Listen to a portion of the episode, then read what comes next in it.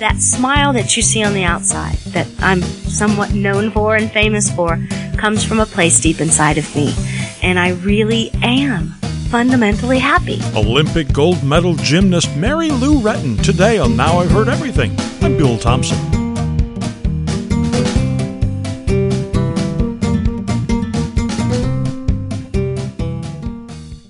Well, December 21st is many things. It's the winter solstice, of course, the first day of winter.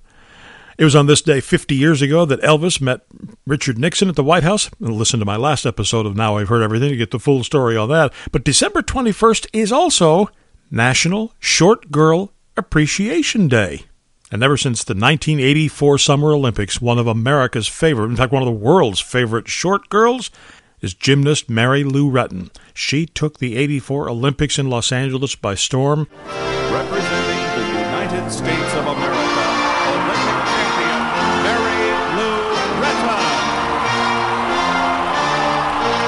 She was the first American woman ever to win the all around gold medal in gymnastics. She also won two silvers, two bronze. She was America's darling. That boundless energy, that infectious smile, Mary Lou Retton was everywhere. Now, fast forward. I met her in the spring of 2000 when she wrote a book, a motivational book actually, on how to achieve happiness. So here now, from 2000, one of America's favorite short girls, Mary Lou Retton. Why did I write this book? It comes from the simple question that I get asked every single day of my life, and I call it the smile question. And it really happens every single day I leave my home. And six, for 16 years because I won the medal 16 years ago. And the smile question's not always phrased the same way to me. Sometimes it's, yes, boy, you have a beautiful smile. And sometimes they comment on my teeth and ask me if they're capped or I bleach them. and some are pretty blunt about it and they don't, you know, beat around the bush. It's, are you for real? And why are you always so happy? You know, and almost to the point where I get on their nerves. And I always tell them because I consider myself a pretty honest and, and trusting person. And I tell them that smile that you see on the outside, that I'm somewhat known for and famous for, comes from a place deep inside of me. And I really am fundamentally happy. And I think that I can share and coach people to find that happiness if they choose to be. There's a lot of miserable people running around this world, but I think they choose to be miserable you can choose to be happy. It Takes think- hard work. That's true. And, and there's a lot of hard work in this Oh, yes. Yes, it is. And people say, you know, well, sure, you're Mary Lou Retton. You should be happy. You're famous. You got a gold medal, you know, and those things don't make you happy. And I share for the first time really in, in a public way because you really put your heart and soul into a book. Well, at least I did the last year. Some darker times in my life. Now, they're not scandalous. They're dark for me. They're not scandalous and I'm very proud of that fact. But of having knee surgery, going six weeks before the Olympic Games and having doctors say there's no way I could do it, there's not enough time, to, you know, after the Olympics and the birth of my second daughter, it was um, a very traumatic birth and she was very ill and very sick. What I learned through that process. Um, my whole college days, how I wanted so badly to go to college and how I wanted so badly just to be so-called normal and I wasn't. And it was just not a good experience for me. So I share all those with the readers. I wanted, I needed Bill to experience life. I've had uh, several people for years come up to me and say, write a book for us, write a book. And I never felt it was time. You know, I was 16 when I was in the Olympics when I won and was thrown into this spotlight. And I hadn't experienced life. You know, I was barefoot in a leotard my entire life. And now I felt that I've experienced life a little bit. I've experienced some of those darker times and I'm 32 years old. I'm married almost 10 years. I have two beautiful daughters, one and another child on the way. I can talk about some things and share with my readers what I learned through the process. Wow, bless your heart. And it is a it is a learning process you describe in this book, isn't it? It is. It, I think happiness is, it's working. You have to earn it and it does not come easy. And I list seven things in the book and I call them gateways. They're not chapters. They're gateways because I, I, I just envisioned it a pathway more, the, the journey of going through each one. I talk about family. I talk about faith. um, relationships, attitude, discipline, health, and laughter. Those are the seven that I've gone through to find that true happiness. And I think happiness can be permanent. Now, why, then let me skip a couple of them and go right to discipline, if I may. Mm-hmm. Yes. Why do people think that's a naughty word or a bad word or a thing that that you you're disciplined if you've done something wrong? and they do um, because I think people think they have to sacrifice, and sacrifice is not a very happy word, but sacrifice is so necessary in creating and reaching that goal and reaching that dream. I mean, I have kind of two different stages in my life. I have pre-Olympic and I have post-Olympic. Discipline is equally important in the before the Olympic days as it is now. You know, disciplining and, and uh, getting the discipline from my coach, and now I'm a coach to my kids, and how uh, all you parents know out there how difficult it is to be consistent on disciplining your kids. Oh, I mean that's just one aspect of discipline. discipline, you know, to get up and go to work every morning when we would much rather stay home and play with our kids. You know, I mean there's what I was learning and what I was taught in my very long athletic career. It all goes into play with what I'm doing now as a working mom and, and career woman. So, supposing some evening, after dinner and the dishes are done and girls are sitting in front of the TV and Mm-hmm. they're watching, and, and suddenly Mark McGwire comes up on the on the screen and he hits a home run, and Shayla says, "You know, I'd I'd like to be a baseball player when I grow up." now, so so are you and Shannon going to look at each other like your parents? yeah, that, that's good, honey. Probably yes.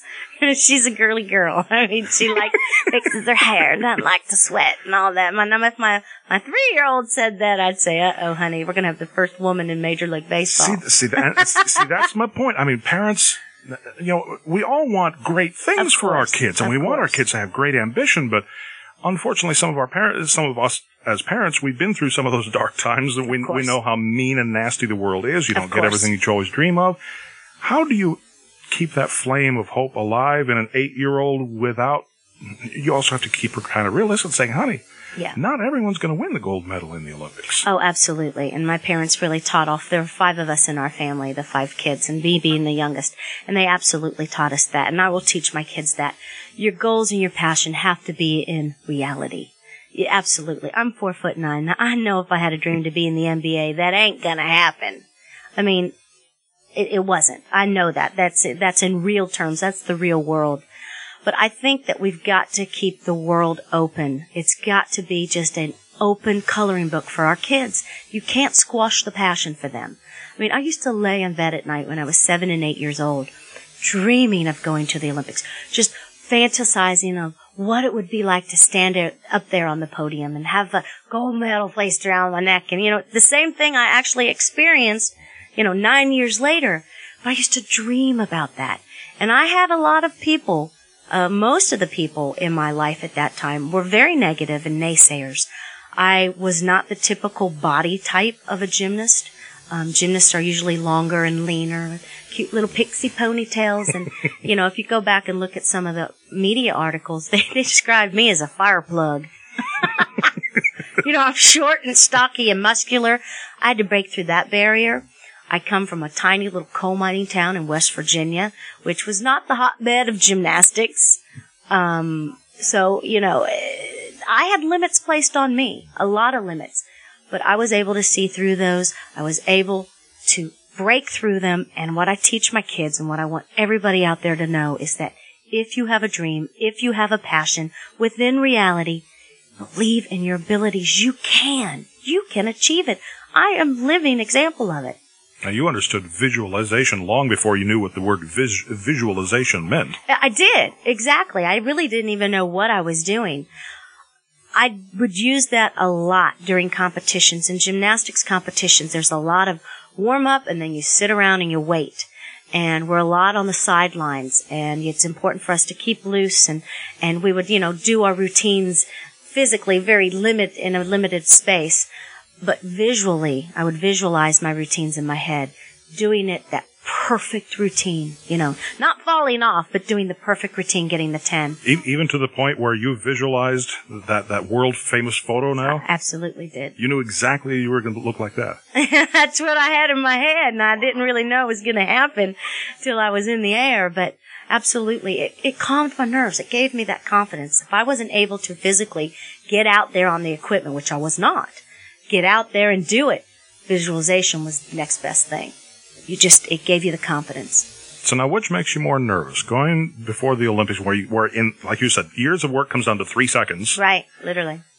or being asked by Billy Graham to come to one of his crusades and talk before a stadium full of people and a nationwide, worldwide audience, television audience in the millions about your faith. Yeah, the Billy Graham. no question about it. No question about it. I, uh, I've been a Christian for as long as I can remember, and it was something that was always a private matter to me. If you and I, Bill, were in a one-on-one situation years ago, it came up. Absolutely, I'm a Christian, believe in God, most important thing in my life, but I never on a public way, in a, on, on that public platform, shared that with people. And I think one of the reasons is that I was thrown into this spotlight at such a young age. I was 16 years old. All the managers and advisors that started to surround me and giving me all the, the advice. And one piece of, of advice I always remember was, don't ever talk on politics and don't ever talk on religion because you can make enemies immediately. And sweet little Mary Lou wasn't supposed to step on anybody's toes. You know, everybody loved Mary Lou. So I lived my life that way. Well, I'm not 16 anymore. I'm 32 years old and I'm a mother of two beautiful daughters and I just need to stand for something. And I felt it was time for me. And this, th- what's interesting, this was totally in God's plan. This was coming to me five years. My, my oldest daughter is five, and that's when it started to come to light to me that Mary Lou, you need to be more public with this. You need to share your faith in a public way. And sure enough, I got the call from Billy Graham. You know, and this was totally God testing me. Let's see if you're serious about it or not. And he asked me to give my Christian testimony, and I'd never done that before. I mean, not even at my local church that we attend. I'm thinking, great, I'm going to give my first Christian testimony in front of the world. You know, I was Well, see, very nervous. We, we need to tell people uh, public testimony is not something Catholics do. No, exactly. and I was born and raised a devout Catholic. That's exactly right. It was just something that you kind of kept to yourself. You didn't force it or push it on, on, on people. And it, um, it was something that, and I go through it all in, in the, my faith chapter and, and what I was feeling. And I was so proud after I did that. But you also say in the book that you realized before you did that that it would set you down a path from which it would not be possible for you to come back. Oh, that's absolutely right. That has happened? Oh, absolutely. Once you take that path and stand for Christianity, you can't go back. And I don't want to go back because you know what? I have no reason to. You've been outed. yes, that's right. I'm outed. That's exactly right. And and what you know, something that's important in the book as well that I that I say, being raised a devout Catholic, I now worship in a Baptist church, which was probably the hardest thing I ever had to tell my mother. Um, but I'm not a Catholic. I'm not a Baptist. I'm just a Christian. I just choose to worship in a church that has a Baptist name. Um, and I'm I haven't looked back. But it is a path that I live. That's how we live our life. And I don't have anything to hide. Let me, let me ask you to, to kind of step back and give us a wide angle lens on things. Mm-hmm. Is there any kind of melancholy that comes with once being literally the best in the whole world athletically at what you do? And now, you know, hey, in th- at 32, you're in fantastic shape. Mm-hmm. But I suspect, correct me if I'm wrong, that you probably wouldn't be able to do the routines that you did at 16 with the great, No. with, with, with the same level of expertise. Is there, is there any kind of sadness that comes with knowing that that was then and this is now something different? Not at all. Not for me. And if you ask that question to somebody else, it might be. I'm not one to live in the past. I always knew my goal, Bill, was to go to the Olympics, never to win the Olympics. I mean, to, my goal was to represent the United States, maybe bring home a medal, but never to win the all around. I mean, that's queen bee in gymnastics. So I, you know, I just had surpassed all my goals and dreams and just as a child. And I wanted to leave the sport as a champion. I wanted people to remember me as a winner, not as a struggling athlete that just couldn't give up the sport. I wanted to go to college. I knew I always wanted to have a family, um, you know, get married and have a family, which I'm doing now. I never dealt with that. A lot of athletes do. But no, life is not boring. Life is what you make of it. You know, one thing I do miss is that competition phase you go through. You know, the, the adrenaline's pumping and the butterflies. I miss that nervous feeling. But you have to create it in other ways in your life. And I'm doing that. But now you're the the elder stateswoman. You uh, you you appear before groups of athletes in '96. You tell Yes. a very poignant story. You tell in the book about meeting with these very nervous young women Oh, who were yeah. about to do what you did. Yes, um, that was that was quite an honor for me.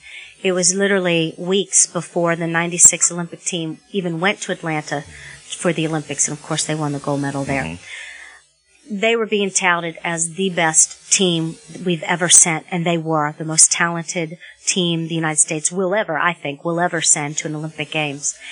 And they were so nervous. They were all so nervous. I got a call from the Gymnastics Federation saying, would you come to the Carolinas? They're in a training camp. Would you give them a short little pep talk, kind of surprise? I said, absolutely. So I hopped on a plane and I was there the next morning. And I walked out. They had just finished the workout and they were totally taken by surprise. And the first thing I asked them was, anybody scared? And I got a few nods. Nobody really said anything. I said, is anybody really nervous? And I got a few tears pressure was immense on them. I mean, it was just incredible. And I just told them, I said, guys, if anybody knows what you're going through, it's me. All I can say is when you walk in that Georgia Dome and you see those flags raising and those chants of USA, take every second of it in because every bit of it is for you. And you have trained your entire lifetime for this one shining moment in time. You are prepared. You have the years and the work and the hours put into it. You are ready. If you weren't prepared, I'd say you have good reason to be nervous. and in fact, if you're not nervous though, you know, something's wrong. You have to mm-hmm. have that little bit of nervousness, but you have trained, you're ready and go and enjoy it. And of course, they went on to, to make history and bring home the, the first team gold medal in history. And you know what? Someday one of them is going to be in a grocery store and somebody's going to ask them for their autograph on a banana. and they're, they're going to look at them disappointed. They say, I, I thought you were Mary Lou Retton. You're, I, you I know where you're going with that. I have a story of my laughter gateway, and I love the laughter gateway. I think laughter is wonderful. In fact, that was the first thing that made me fall in love with my husband. He made me laugh. I'm in the grocery store, and I believe that if you can't make fun of yourself, well, you're going to live a pretty miserable life, especially me being four foot nine. I've heard all the short jokes in the book. But I'm in the grocery store. This was a few years ago, and this woman comes up. I'm in the produce section, and yes, I go to the grocery store just like everybody else. And this woman is frantic. Oh my God! I can't believe you! You know, just frantic. She could not believe it was me. And you know, I'm kind of you know feeling pretty good about myself, and because it's been years after the Olympics, and she comes up to me and she's so frantic she couldn't find anything for me to write on, so she grabs a banana right? Which I have no idea what she's going to do when this thing turned black. But so I write my name on this. She's like, "Oh, thank you so much," and she starts to walk away. And just a few few steps later, she stops dead in her tracks. She turns around and she's just so deflated, and she goes. Oh, I thought you were Dorothy Hamill. and you know, I mean, talk about a crush to the ego. It could have been. But I went home and I shared that story with my husband Shannon, and of course he did just what you did, Billy. He just was laughing. He was on the floor laughing, dying, and he, you know, he called me Dorothy for the next week. Mary Lou Retton will be 53 in January. She lives in Texas. Would you do me a favor? If you liked today's episode, would you tell a friend about Now I've Heard Everything? We post new episodes here every Monday, Wednesday, and Friday, and you can find us on all major podcast platforms. And thanks for listening. Next time on Now I've Heard Everything, our Season 2 year end wrap up. A look back on some of the many fascinating personalities that you've heard here on Now I've Heard Everything during the past year. Here's a little preview. Good Lord, wouldn't that be terrible if it was a number one hit and you have to sing it forever and ever and you don't even like the song? I certainly think that you have to know uh, where you've been uh, if you want to know where you're going. I remember when Elvis came out with his first record, Heartbreak Hotel. Rob Petrie was about my days on the show of shows as a writer actor on the staff. The good songs, the words are a poem. Just think of something as simple as uh, My Favorite Things by Rodgers and Hammerstein. Right after we came back from the moon, there were demonstrations going, anti-establishment demonstration, and they threw eggs at us. Wendy Williams is a walking exclamation point. There's Stan Lee of Marvel. A lot of the, I guess, the misconception about David Cassidy was I was that sweet, innocent guy that was playing that character. People say, well, conservative, Republican, they're not funny. Always when I was doing Saturday Night Live, like if I did Sally O'Malley and I was like, ladies and gentlemen, I like to kick, stretch, and kick. Anyone who runs for office believes that if the election is only honest, and if the people know me and know all these other characters, surely they will vote for me. I just done the way we were, and I was offered less money to do the sting. Before I started Mrs. Fields cookie business, I actually weighed about 25 pounds more. My sense of humor is a little bit off the beaten track, certainly. I'm trying to make everybody laugh at things that basically they find horrifying in real life. Gilligan's was sort of a, a microscopic view of civilization, how we share, all kinds of people put together in an unfortunate circumstance. You know, you were always a good friend. You started the day out right for me.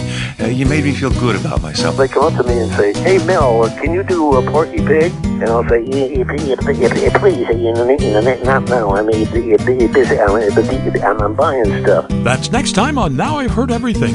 I'm Bill Thompson.